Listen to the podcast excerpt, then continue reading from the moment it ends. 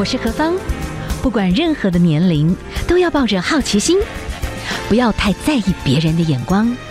压力一定有，学着消化，变成力量。幸福有方，提供给您幸福的配方，成为一个更好的自己。I will be better, renewed day by day. FM 一零二点五幸福广播电台，幸福有方。今天呢，我们跟大家来分享到，其实这也是一个很严肃的话题哈。但我觉得我们现代人压力非常的大，那我们的环境其实有蛮多的污染，还有咯，我们可能也吃了很多的食物，让我们一直处在发炎的状态。然后呢，我们的身体可能过分的操劳。总而言之啦，就是我们的身体如果没有好好的养护，只是一味的哈，就是耗损。的话，有可能癌症就会上升。好，我们今天来谈到的是来谈肺癌哦。我们介绍一本书，这是《肺癌临床诊疗关键笔记》哈。我们今天呢访问到的是赖俊良医师，赖医师呢同时也是现任的大林慈济医院的副院长，也是我们的台湾临床肿瘤医学会的理事长，肺癌学会的理事，所以有很多的医疗这些呃和这些肺癌的病人。一起并肩作战的经验。今天我们请赖医师来跟我们分享一些哈难忘的一些治疗肺癌的故事。赖医师，在您接触到好多好多的患者哈，您有没有一些嗯会诊出来觉得很难忘的，然后整理出来可以让我们的听众朋友真的可以呃有很好的一些学习的这些故事可以跟我们分享？好，主持人好哈，其实这个故事是蛮多的哈，因为、嗯、呃。二二三十年来哈，总是呃病患其实把生命交给我们，所以我们其实是跟他们一起在打拼的。那当中当然有很多的经验，呃，也许可以给不同的人分享。那我，我想今天可以先跟大家讲一个比较呃大家可能会常碰到的问题，嗯，就是呃我讲一位中年的男性哈，那是在我们中部的一位一位患者。那他其实一开始在中部被发现 X 光有问题的时候，他一开始是不敢去看医院的，是，哦，不敢找医师看，所以他他怕去动它，哈，就哎里面东西就会乱跑，所以他他就去查了一些偏方，哈，他花了大概两百多万，哦，那在那边也一直跟他讲说，哦，那肿瘤指数都下降，可是他越来越疼痛，哈，最后。啊，实在受不了，那来到我这边哈，那一看就是一个很大一个肿瘤，那已经是骨头转移哈，所以才会疼痛。所以这个病患他其实不是一般常见的一个肺腺癌，他是一个肺鳞癌。那鳞癌是一个一般认为跟抽烟比较相关的癌症，它预后更不好，是通常不太容易，如果转移不太容易超过一年，是能够存活的那。没有什么特别标靶的药物，也化疗的种类也比较少啊，所以这个个案其实一开始是很棘手啦，因为人家特别拜托哦，那那所以要在治疗上有有一些想法。后来他一开始的化学治疗效果没有很好，我们就建议他做了一个次世代的基因定序。那这个次世代的基因定序哈，这个是对于现在人来讲治疗癌症非常重要的一个。关键哦，因为它可以一次可以帮你验到几十种到几百种的致癌基因。嗯，那你如果真的可以找到一个重要的致癌基因，那你的疾病很快有机会可以控制稳定下来。哦，啊，所以我们这位病患他其实后来真的就就呃去找到一个肺腺癌才有的致癌基因。嗯，那于是呢，他就很顺利的，他用肺腺癌的这种相关的。要把药物，那很快的就疾病控制好，已经差不多三年。是。呃，当中还有一个有趣的事情，也就是他那个致癌金用的标靶药物其实蛮贵的。嗯。所以呢，他后来就去买了副厂的药物，这个是呃现在大家也可以常常碰到的事情。哦，那前一阵子因为疫情的关系，哈，这个副厂药物也有一些假药。哇。他，嘿嘿。我你大家可以想象哈，嗯，他真的可能就去拿到假药了哈。那因为肿瘤有一段时间就就开始恶化。对。那时候我我问他，哎，奇怪，你你最近为什么药物都说还有症？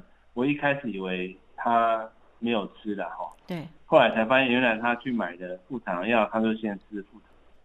哦，那那肿瘤真的大了，我跟他讲说，哎，你你这个可能不行哦，你还是回来支援的看，哎，原原厂的药一吃，哎，但副作用出来，副作用一出来，你就知道啊，那药又有效了嘛，哈。是。那很快肿瘤又消回去。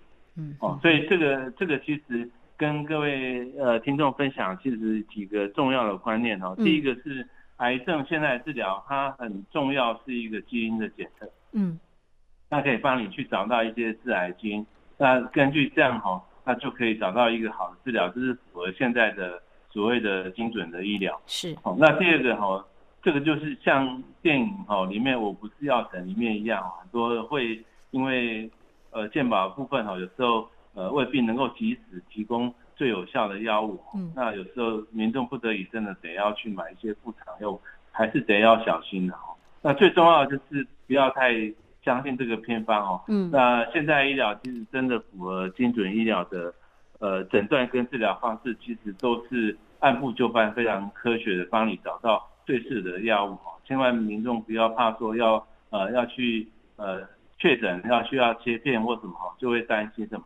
其实癌细胞在体内，你你的体内你不去动它，它还会跑的，不太可能说你你动它它才跑掉的。是，这里要赶紧处理它还是比较重要的。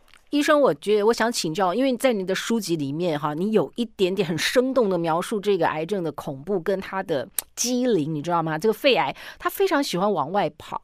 那我我有一个朋友，他后来过世了，我觉得他没有完全按照正规的这个手续，因为他很怕说开了以后会不会反而就是切片反而跑出去，就是他一开始就有点 delay。那我不晓得说这么外放的一种癌症哈，那在检测它到底第几期？其实现在的这种科技，在这个部分其实应该都是很安全的，对不对？在检测的过程，呃，检测的过程在切片，但呃，偶尔还是会有一部分的风险，嗯嗯，就是在做切片，但是目前大致上都呃不会有太大问题，出血一般都容易可以去止血，哦，那那诊断的工具呃。假的检体是非常的少啊，也可以从不同的角度。在未来，但有可能甚至于，呃，你如果确定有肿瘤，有一部分还是可以用抽血的部分就可以来帮忙，呃，替代一部分的检查。是是是。那这样你你在基因上也可以很快就得到一些答案。所以我们的诊断工具其实还是一直在进步。是。哦，那那诊断的细致度也会更好。是是，也很重要。那刚刚呃主持人提到，癌细胞其实零点五公分就可以往外跑。啊，这么小就开始这么野哦哦哦。它零点五公分，它就会分泌一些因素，让血管可以新生。好，好像你让、嗯、让血流流进来，我可以搭船出去。嗯。所以你看到的一公分，其实已经有点来不及了。那更不要讲一。一公分，你 X 光常常可以看不到。是是是，好，我们等一下休息一下哈，待会儿来请教一下我们的赖俊良医师哦。赖医师呢，其实是和这个很多癌症、肺癌的这些患者一起并肩作战，有非常多的这个成熟的经验。刚刚讲到那个血管，您在这本书里面也有谈到。我们等下休息一下，继续来请教一下医师。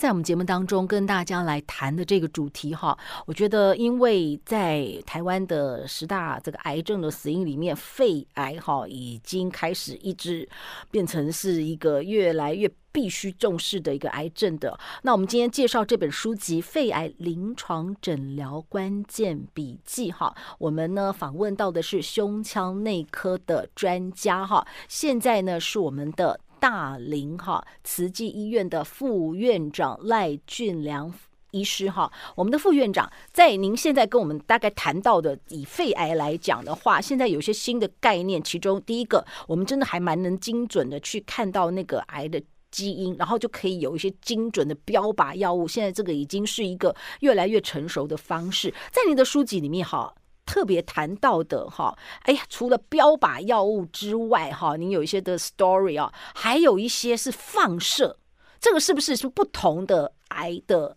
一个不同的方法？呃，是的，因为癌细胞其实它有。不同的作用嘛，它可能有一部分是留在原来的地方，嗯，哦，那有些会在转移的地方会造成症状，嗯，所以我们在处理癌细胞，最早它还没跑出去的时候，你当然可以整个就开刀拿掉，是，哦，就像家里有垃圾，你真的拿出去外面丢掉是最简单的，哦，嗯嗯嗯，那有一部分不方便拿，比如说它功能肺功能已经剩的不不多，嗯，哦，你要切掉一块总是不方便，或者是它就。扒着旁边重要的血管，哦，等等这些哈、哦，那我们也许就会用放射治疗的方式来去照射它。是，哦，那放射治疗如果呃照得很精准，那其实它有时候甚至于呃可以比你开刀的效果，好、哦，这是一种。那当肿瘤跑出去，你一定用全身性的治疗。嗯，所以全身性的治疗就包含我们以前传统的化学治疗啦，哦，现在的标靶治疗啦。免疫治疗啦，哦等等，哦往后还有更多的不同的组合，是哦，那这样就等于全身性的来处理。那有时候是两个搭配，因为呃全身性的治疗常常没有办法完整，所以如果有某几个比较顽强的地方，我们可以在局部加放射治疗，嗯，哦，那这样也可以达到很好的效果。那有些地方会它久了还会复发，那放射治疗总不可能一直照嘛，嗯，所以。后续就会有更多的一样好，放射治疗有它进步的地方，比如说质子治疗啊等等，哦，它会有慢慢有更多的工具出来，哈，所以我们是嗯，道高一尺，魔高一丈。是，那彼此都一直在努力往前往上，要克服对方。好，对，是这样。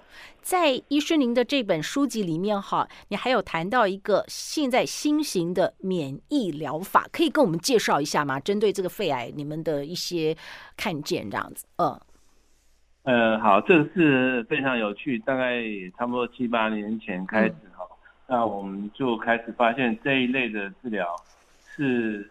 是是有机会成功的哈。那什么是免疫治疗的概念呢？因为以往我们都认为癌癌症的病人其实免疫力是比较差的，嗯，可是这个免疫太广泛了哈。那早先都想我把你的白血球弄到很多再打回去啊等等哈，啊事实上打回去都没有效果，嗯嗯。好，那我们其实，在病理上就可以看到，那个癌细胞旁边其实很多免疫细胞的，嗯，可是这些免疫细胞。好像在那边都不动，哦，你明明就在癌细胞旁边，我看你好像是在守着它还是怎样，或者认不出它来，哦，那以往都不太知道为什么。那后来我们慢慢知道说，哦，原来癌细胞它会弄了一个假护照，嗯，让你免疫细胞来到它前面的时候，呃，认不出来它是癌细胞，就不会去动它，是，哦。那这个就是让我们这个概念可以进到所谓的第二代的免疫治疗。嗯，好，我们用一个单株抗体把它这个假护罩把它盖住，是，所以免疫细胞来到肿瘤的面前就知道，哦，你这个是坏人，我就要攻击你。好，所以现在的这个第二代的这种免疫治疗，哈，所以就是所谓的 PD one 或 PDL one 的这种抑制单株抗体，哈，它就可以呃认得让我们的免疫细胞认得出癌细胞，然后直接去攻击它。好，那这样的话，它就更全面性的，因为免免疫细胞全身都在都在巡逻嘛，嗯，哦，所以癌细胞它看到它如果有这个，它就可以去攻击它，所以它是呃，我们这几年来哈，嗯，发现还在第四期还有机会去根治癌细胞的，好，的曙光就是这个免疫细胞免免疫治疗。是。所以我们也把这些的这些治疗的趋势综合起来，透透过医生来跟我们介绍。医生，我可以请教一下哈。所以肺癌这件事情哦，那当然第一个我们就尽量提醒瘾君子真的不要乱抽烟，然后我们也尽量不要去吸二手烟。那其实有很多的女性朋友哈，是不是真的炒菜真的也是不小心吸也会吸到很多？如果炒用不好的油，真的也会吸进去，变成是肺里面没有办法排除的垃圾，可以这样讲吗？呃，对饮食的部分，其实，在世界卫生组织认为它，它占了十几 percent 是构成肺癌的因素之一哦。啊，其实是很大的。那这里面包含一部分是烹调的部分，一部分是真的实质的吃的内容。是是。那烹调部分哦，大概当然这个烹调很多种方式，比如说油炸啦、哈、嗯、煎啊等等，这些就会有一些例子出来。嗯。哦，所以非常重视的是你煮的方式。那第二个就是非得要用这样子。那你一定要有保护哈，简单讲就是要、嗯、要有抽油烟机等等，那这些是有机会降低这样的铺路的哈、嗯。那这个这个是在在这个部分的哈。那其实可是我们看到很多现在呃妇人哈，嗯，呃妇女们同胞哈，她其实也没有真的自己哦还是一样得到，所以那个因素不会只有烹调而已啦。对，饮食的内容还是非常重要。是。所以，我们最好还是要多吃一些抗氧化食物。你也这样讲哈，蔬果就是多吃蔬果哈。对，一天四百克。嗯嗯嗯。那也有一些疾病是癌症的前身，然后就是说，呃，比如说最常见的就是肺纤维化，我们一般在讲的菜瓜布的肺。嗯。那它会得到癌癌症的机会会比较高的。好，那有老的肺结核，因为这些。发炎、慢性发炎、结疤，嗯，好、哦，这些疤有时候从里面会变成癌症出来，哦，那我们叫疤癌、嗯，那个是很少见的。哦，那有些疾病也会有共同的危险因子，比如说肺阻塞，嗯，肺阻塞其实是大部分都是抽烟引起的，所以它不但呃容易造成肺阻塞，也容易造成肺癌，哦，那所以它就容易发生在肺阻塞的病人，哦，可以发现他后来有肺癌的机会比较高。嗯，那不同的癌症常常也会在一起哈，比如说那个头颈癌、食道癌、肺癌，那个常常是哥们的哈，所以有发生一个癌，那另外一个癌跑出来的机会也是很大。那如果不抽烟相关的，我们常碰到的哈，就是肺腺癌，有些病人也会有乳癌的情况会发生等等哈，这些其实也不是说很少。是是，所以呃，有我有一个朋友就是乳癌跟肺。同时都有状况，但是不知道是鸡生蛋，蛋生鸡，所以就是我们平常日常生活，哈，真的就是要睡好，然后吃这种抗氧化食物，真的蛮重要。最后，医师，我可以请教一下，在您的这个书籍里面有一个叮咛了，哈，就是因为现在的标靶的这些的治疗，用那种精准治疗啦，甚至呢，我们刚刚也稍微提到过了，哈，所谓的这种免疫性治疗，其实都是呃越来越有这些让我们可以打胜的可能。我可以请教，我们是。早期就是平常真的每一年都还是要做这个健检，你觉得这样子是一个保障，是这样吗？还是我们到底要怎么样提前预防？可你这个问题很大，就是你如果这样问，那是几岁要开始？对，不知道。那你觉得我们后哪些人要开始？所以一般目前其实没得准啊。你如果最年轻，我们有二十几岁就真的确诊肺癌的，二三十岁就有。好但是这个毕竟是少数啊、嗯，我们不可能为了这个所有人都去检查。对对。好，那现在比较可以接受，大概是五十岁以后。OK。哦，那你如果有危险因子，比如说你有家族史的肺癌、嗯，那就是以家族最年轻的那个年龄来算起，是，是可以做做筛检。那如果真的，一旦发现有小小的问题需要追踪，你不能超过两年以上不追踪，那这样大致上就会比较放心。是是是。最后一个小问题，就是在您的陪伴这些对抗哈，诶、欸，大概就是每一年都要去复检就对了，是这样吗？呃，你说的就是已经打胜仗了，好，至少有一段时间已经确定就是没有癌细胞。呃、通常我们通常我们在肺癌病人，他是有一定的追踪的时程，是，比如说像开完刀前两年复发机会会最大。嗯，所以前两年我们其实是几乎三到四个月会追踪。哦，好，那第二第二年以后到第三年，其实我们半年一次，那之后每年会一次。OK，那第三年到第五年以后最终就比较不是怕它复发，呃，不是怕它复发了，嗯，而是他怕它产生第二个癌症。哦，OK，但是这种的病友其实不用太担心，因为这种如果真的有发生，通常也都来得及，嗯，因为他你在这样的。的时间下追踪，它其实才刚成型就会被你发现，所以那个能够完全处理的机会是非常大。是是，好，我们今天非常谢谢哈我们的赖俊良医师，同时呢也是我们的现任大林慈济医院的副院长，跟我们做的针对肺癌有非常非常多精辟的分享，非常谢谢我们的赖医师跟我们的分享哦，谢谢赖医师，谢谢。